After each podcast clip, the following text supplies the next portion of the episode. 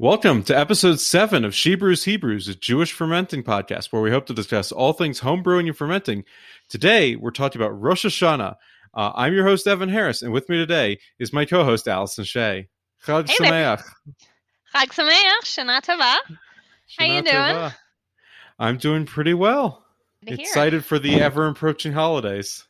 Oh yeah, I warned my boss that I would be taking off seven days during the month of September.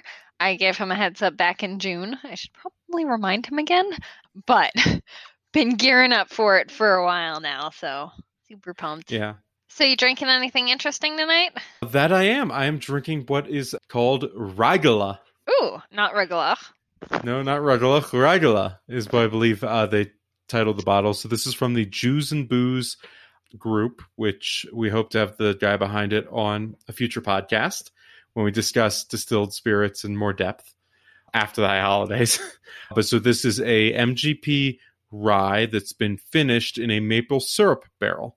Uh, for clarification, we Mhm. would describe that as a whiskey. Yes, rye whiskey. So MGP is Yeah. Midwestern Grain Product. They are one of the largest producers of whiskey in the nation. So, but a lot of whiskeys you see on the shelf are really just MGP stuff that's been bought and branded.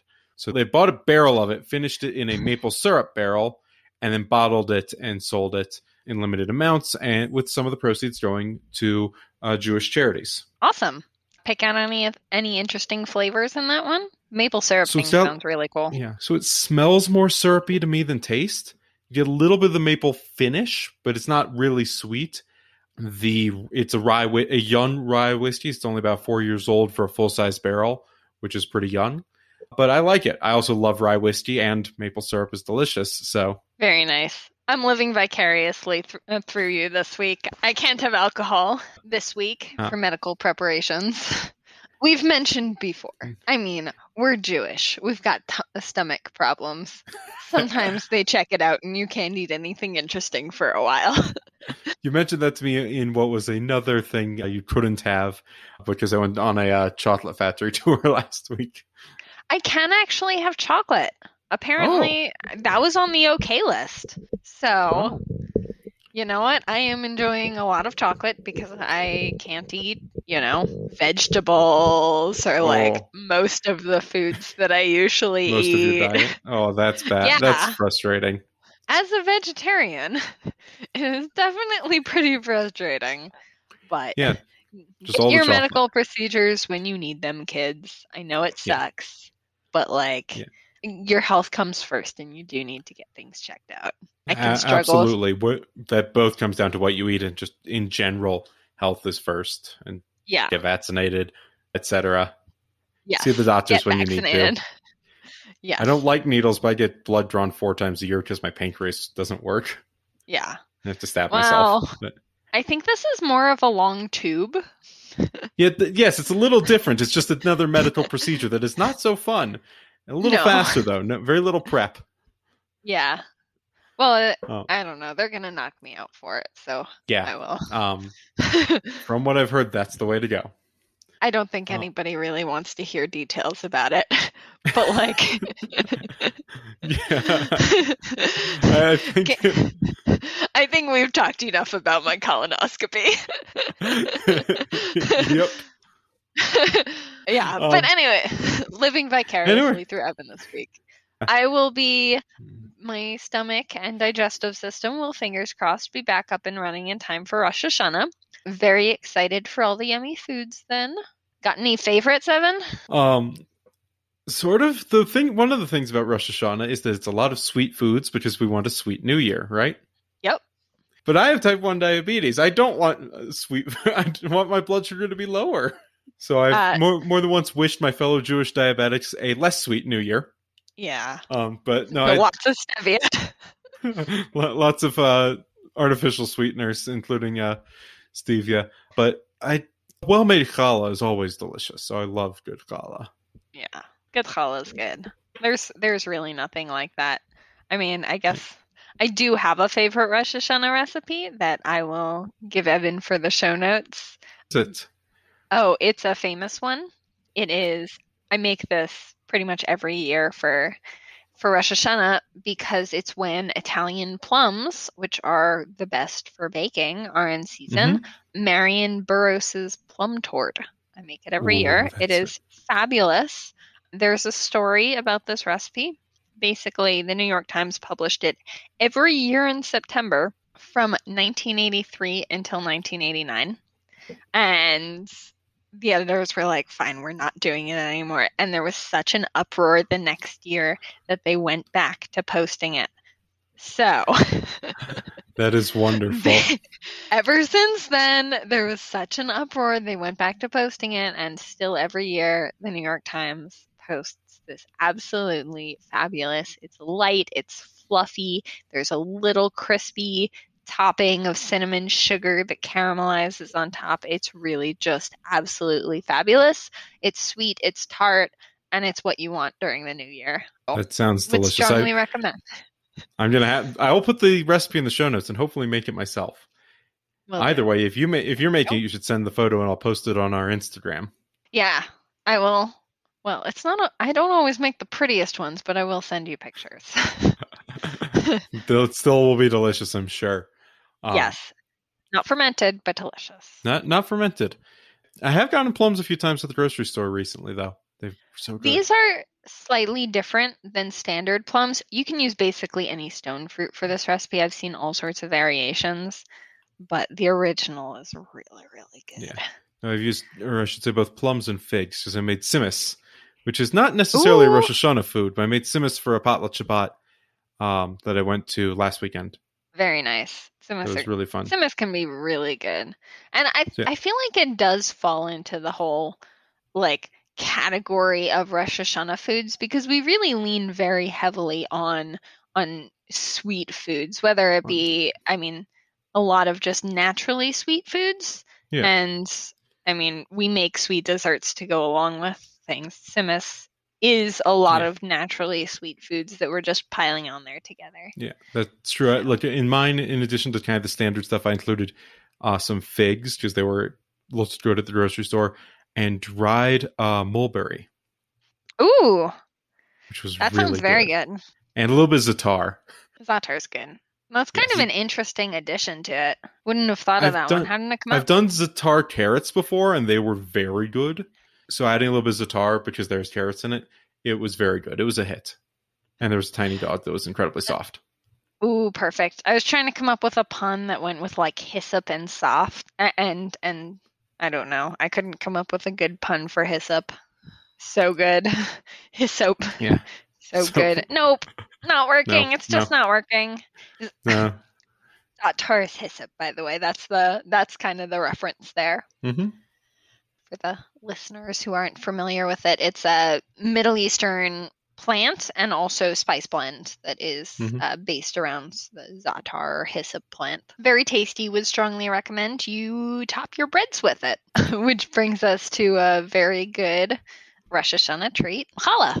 There's a very specific traditional round shape to challah. People have traditional ways of of making this. I can add a method for doing this in the show notes, but you can make these really cute little round ones. And it's just kind of emblematic of uh, the beginning of the new year. That, I mean, a lot of things in, in Judaism we talk about being cyclical. We're coming up on Simchat Torah, where immediately as soon as you finish reading reading the Torah, you start again because Yep. uh, it, the Torah is not something that should end, and we should always be looking at new beginnings. Exactly, and espe- like during almost every Jewish holiday, we have foods with tons of symbolism in them.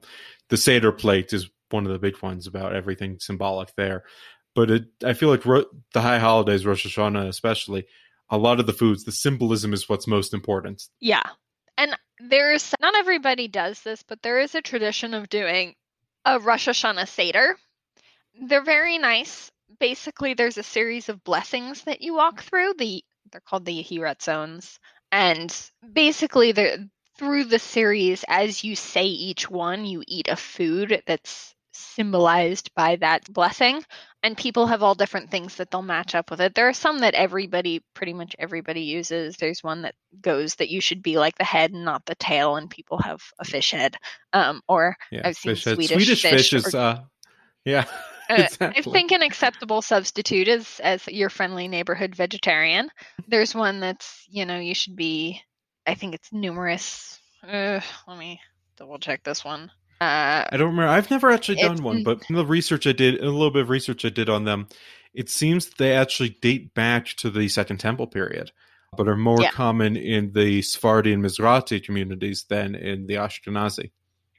Yeah. So the pomegranate one is uh, that our merits increase with the seeds of a po- as the seeds of a pomegranate. I so my family traditionally, or not traditionally exactly, but we've always, as long as I can remember, gone to some family friends for Rosh Hashanah.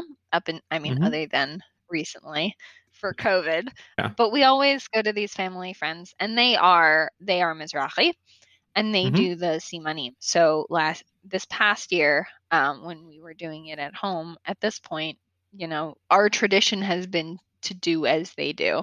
So we do, even on our own, we do do the simanim, and we, you know, you get your black eyed peas and your butternut squash. Some people use leeks, and just, you know, share some blessings for the year. We also, as just a fun thing, we came up with our own just blessings for each other, and each got something to symbolize. That was just That's uh, fun. just sweet. But it's it's just kind of a, a cute way to start the new year, showering each other with blessings.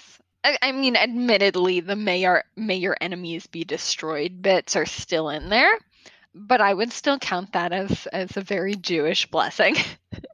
Yeah, Uh, that that I, that it is. yeah, but it's I mean, nice. You could also tell them to stay uh, far uh, far away from us. Yeah, Blessing for the czar. yeah, I like that Yeah. one. Uh, this is Yeah. another tangent, but there was what Evan is referencing is that at one point I, I don't I may not get this exactly right, but a Russian rabbi was asked to make come up with a blessing for the czar. And the rabbi goes, "Sure. May he and his family live a very long and happy a healthy life, very far away from us." That's correct, and it's also paraphrased in Fiddler on the Roof, but the story predates the uh, musical. And there it's, may God bless and keep the czar far away from us, is the line from Fiddler. So, I mean, I've seen, obviously, I've seen Fiddler. I am Jewish here. But also, I have read the book that Fiddler is based off of. It's called Tevye der Milchikman. If you are ever interested in a very interesting, but also extremely depressing read, like, It's a Jewish book, isn't it? yes. Uh, But- Interesting and yet depressing. Most of our history. on another level, really. It's a very sad book. You Mhm. don't ex- like you see the show and you're like, okay, this is going to be sad. No, another level. Well, I, I Excellent add- read. Excellent read. Would recommend, but like prepare yourself to cry. I, I will add it to my list from the uh, library if I can. I'm Yeah. almost done with Stiff by Mary Roach, so Ooh, do you like it? it's very good. rereading it now. I'm I'm reading that and I'm listening to a book on hockey or on Eric Molson. So it's uh, Back to Beer and Hockey is the title of the book. I mean, it's it's pretty topical for us. Yeah, well, it's not yet NHL season, so Not yet, not but it's yet. coming. It's Who's coming. ready for those Seattle Kraken? I'm excited to see them It'll be interesting. see them get I'm still Kraken. sad. I don't want to say Uh, the name I wanted them to be on this podcast, but the name I wanted them to be was not so polite. Oh, I really I like the Kraken. I was Well, hoping Kraken was my second something like favorite name. My first favorite name is something the NHL would have never done, but people made fake merchandise for it before the team was named. Oh, I think I saw this. The the Rain City um, Yes. expletive pigeons. yes. yes, that's my Yes. favorite name. It was excellent. I tried getting my a friend of mine who lives in Seattle to buy a shirt. He did. Um, Yeah. That was great. uh, So but great. so some back, Back to Rosh Hashanah. back to Rosh Hashanah because this is going to be a tangent filled episode. Oh yeah, we're event- good at that. We're we're good at that, and eventually we'll do a tangent only episode. I'll say I'll just keep saving them. Yeah, we've got some some that have been we've actually had a bunch that have been cut from the episodes. So at some point you guys are gonna get an episode of just complete non sequiturs. I'm not even gonna put transitions between them. nope. You you want ten minutes on the Treaty of Versailles? we got ten minutes on the Treaty of Versailles. um, but so back uh, to Rosh Hashanah. Back to Rosh Um, and we'll tangent more after recording. but back to Rosh Hashanah, uh, a lot of the traditional foods and fruits that we eat are fermentable because they're fruit. First they are in the year. traditionally a lot of them are traditionally eaten fresh. We are we do go for a lot of fresh fruits, new fruits, but Yeah. if you've got It- leftovers, we have ideas. Yeah, and they're eaten fresh because this is the season for most of them. So It's you don't need to preserve them. They're fresh. It's harvest season. Sukkot is the harvest festival. So Yeah. we'll hopefully talk a lot about that, about what you can do with your leftover Sukkot. Um, Actually, what I really think we should talk about at some point when we get to Sukkot. So in two weeks, expect me to bring this up multiple times. Etrogs, etrogim are traditionally yeah. a lot of people ferment them. Yeah, that I I already have that. I already have that penciled down. Yeah, I've had good ones and bad ones, Same. and I've had very, very interesting ones. We'll get to that another time, Um, though. we'll get to that another time. But the traditional fruits, especially amongst the Ashkenazi, though it's now much more widespread, mostly because Ashkenazi are most Jews, uh, are apples and honey. That's not true. Most Jews Mo- in the states, in America. In, yeah, I think I think in total the Ashkenazi community is still the largest. Is it the plurality? the Mizrahi community is really big. I The think Mizrahi, they, the Mizrahi community is the majority of Israelis. yeah, but I think they get overlooked a lot outside of That- the that is true, and Outside I've- of Israel, And I at least hope that in this podcast we're not doing that. Yeah. Again, we are both Ashkenazi Jews, so our familiarity with some uh, Sephardic and Mizrahi traditions are, I mean, not at the same level. But if anybody would like to come and talk about them, we would really love to learn more. I mean, I have friends, and I have. There are traditions that I'm familiar with, and traditions that I'm just not. And given that we are not authorities on the subject, we're always happy to have somebody more knowledgeable than We're us barely authorities on anything. us. We're not authorities on anything. But so apples and honey. We're on making tangents or Yes, that that is true. tangents. Very good at that. But apples and honey are both fermentable. Obviously, we've talked a lot about both ciders and meads. Yes. Uh, and so every year, one thing I do, normally I do it shortly after Rosh Hashanah, because that's when everything is best in season, is I make a cyser, which is a mix What's of a apple cider, cider, which is a mix of apple cider and mead. Basically, you take cider, unfermented cider, and you add honey and ferment it. And you can do it in any sort of style that you do either of them. You can use any sort of yeast. I've had some various results in my last two batches, one of which was dry and not, I wasn't aiming for it to be carbonated, but it was dry and it was very good. A lot of complex flavor. I first was introduced to Cyser when I saw a bottle of it in the liquor store. And it was the worst meat I ever had. It had no flavor. Like Cyser should have a lot of flavor because you also have apple. You're introducing more flavor components, right? yeah. And there was So- no flavor of anything. So I've heard, and I one- of my favorite things about homebrewing is that Mm-hmm. you have the opportunity to make things that you're never going to find in stores. And I've heard from a lot of people as I mention to them what I do, I mean, for fun, when I mention homebrewing to them, is they say, "Oh, mead, I've I've tried that at a Ren fair." And that seems to be where most people have had mead before. They don't buy it in stores or anything, but people have tasted mead at a Renaissance fair. And Yeah. what you're going to get there, I mean, you're getting a mass produced or a largish produced item, and it's not going to have, you know, it's not going to be targeted to you, or you're not going to be able to find something as targeted as A, if you're brewing something, or B, if you're drinking a more readily available product. Like you can find a beer or a cider that is going to be pretty well tailored to you because Yeah, or a whiskey just Oh, because I mean there's a big market for them. But if you want to try there are meads that are very sweet and a lot which of people don't like that. mead. Yeah. I'm currently brewing a batch of mead for a coworker who just had a baby who said that she tried mead at a, a Ren fair and it seemed nice, but it was way too sweet for her. So I'm hoping to get this as dry as possible. It's loaded up with flavors that should distract from any residual sweetness. And you Mhm. can really tailor something to exactly what your taste is. And Yeah. I mean, it may not come out exactly the way you want it to, but you know you're the target audience instead of being something that's going to be uh kind of a, a novel to a mass market No, exactly. And I mean, beer, especially, there's tons of craft breweries. So part of why I have less, I do want to try doing beer, but part of why I don't really do it is that there's so many varieties of it and so many interesting takes on it available commercially. Uh, cider, less so, mead, even less. Uh, but where are you going to buy a kvass yeah, a, kva, uh, a, a kveik, is that what you mean? uh the Norwegian Scandinavian No. ale yeast? i'm Uh, thinking uh, ka- kava. So you're thinking of the Rush. You're thinking of the Russian. Uh, um, did i pronounce it wrong that's No, kava. Kvass is right. No, that's right. I've had it.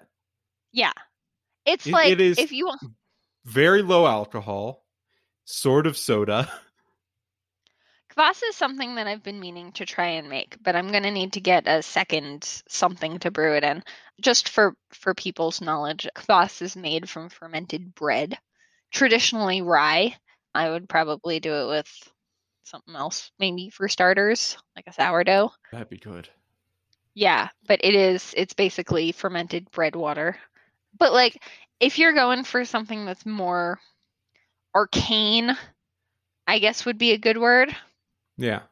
or something that's really unusual. Like people, uh, you can maybe find a kveik. Yeah. Kveik, But did I say that right? Yeah, you can find some Kveik uh, mead, some Kveik ciders on the market I've seen, but very few. It's very popular in homebrewing, though, both beer and mead. Yeah, but like if you pick something that you've heard of in like some history book somewhere, you can you can try it. Like there's nothing stopping you, and that's Oh, yeah. that's what's cool. We, we use recipes that are hundreds, if not thousands, of years old sometimes. It's fun. I did use a recipe that was Yeah. hundreds of years old. Admittedly, I did do some variations on it. I did make a little bit of variation, but the the lemon uh, the lemon rosemary mead that I made a while ago was based off of a recipe that's several hundred years old. Yeah. I used the And- same ratios and everything, and I mean, I guess my measurements were a little bit different, but it's still valid. Yeah, exactly. Uh, and thing things change, but you you're always getting interesting stuff, and that's part of why we love homebrew and you're talking about it and getting people to try these things. One of the ones, as I said, I've seen a single bottle of it commercially available is Cyser, and it was not very good. And I've made one that had a lot of apple flavor, was very dry, a little bit of honey notes, especially in the aftertaste. Was my first batch. Second batch, I was trying to do it carbonated, like champagne style, because I thought that'd be a fun champagne, very celebratory. I thought that'd be a fun thing for Rosh Hashanah. It came out very sweet. There's a bottle on it to, uh, on its way to you, though, Allison.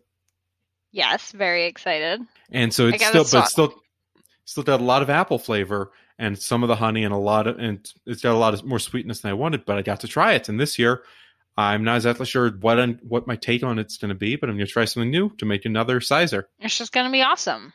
Yeah, It's just it's that's the excitement. Or I've mentioned this before, but uh Scuppernong season is coming up in North Carolina. So I am going to be attempting to make Scuppernong wine at some point if I can get my hands on enough grapes and juice. That's kind of going to be the biggest that's- problem. that's part of But why I don't do Perry. Yeah, where are you going to find Scuppernong? I mean, actually it is it is something that you can buy. Uh but not easily. No, and exactly. But so my cyser recipe was six gallons of cider and ten pounds of honey. that's that's a lot. Made This more than six Costco gallons is- of cyser. That's what Yep. Costco's for. And this it, is what when I use Costco, for. Cos- when I did Costco honey, I make all my recipes use an increment of five pounds of honey because Costco sells honey in five pound increments. Yep. So you learn how to work with these things. You got your leftover honey from Rosh Hashanah. We have a thing for you. Exactly. Another thing that is common that is fermentable that you have a little bit of experience fermenting Pomegranates. pomegranate. yeah. I mean, it's been hit and miss, as as uh, uh, I've mentioned before. But if you want to go for pomegranates and honey, it really does make a fantastic mead, and it is something I've only got. Well, I've got one bottle left.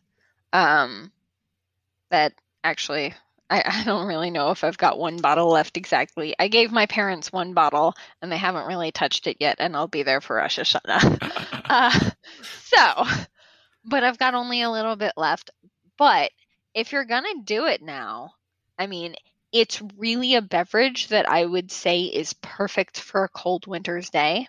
And mm-hmm. if you have a batch of pomegranate mead, you've got a whole load of pomegranates and pomegranate juice post Rosh Hashanah, brew yourself a batch of mead, and then when it when the snow starts falling, heat it up and drink it like mulled wine. I, Ooh, it's sounds really, really fantastic. I mean, it's I think I've made some really nice meads, and so far, yeah, and I have said I need to make that multiple times, and I'm still going to say it again. I need to make that because especially in a cold here. place, you're going. hail. It's good. It's really yeah. good. It, it, it gets pretty cold here. Yeah, with, you know, ski lifts. It warms the cockles of your hearts. That is very good to know.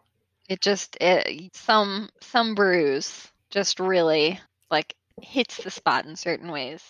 The lemon rosemary mead is what you want to drink on a hot summer day, and that mm-hmm. batch was was what you want on a cold winter day.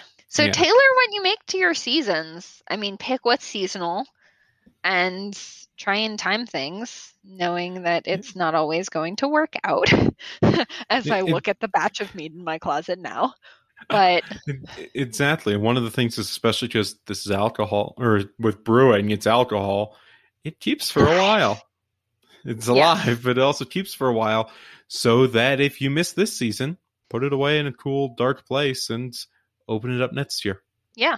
It might even be better. Depends what it is, there, but it might be better. depends better. on what it what it is. It very well could be better. Yeah, it's a lesson uh, I've had to learn, but yeah, sometimes pa- patience is a virtue with fermentation. Oh, but this lemon ginger has been sitting in my closet for so long. It'll get there. Um, the last thing Rosh Hashanah related with our show notes, and I don't know why Kavas kind of reminded me of this as well. Tashlich is a fun tradition where you're throwing yeah. bread, which of course is fermented into the into the river. I've heard this more and more from people. People are ter- are moving away from doing a traditional tashlich, or a lot of people are, because something that I feel like is important for everybody to be aware of. But bread is not good for birds. It is not good for them to be eating. So we do this every year, and it's I mean people feed birds in the park all the time, and as as a birder mm-hmm. it, it's just not good for them. Yeah.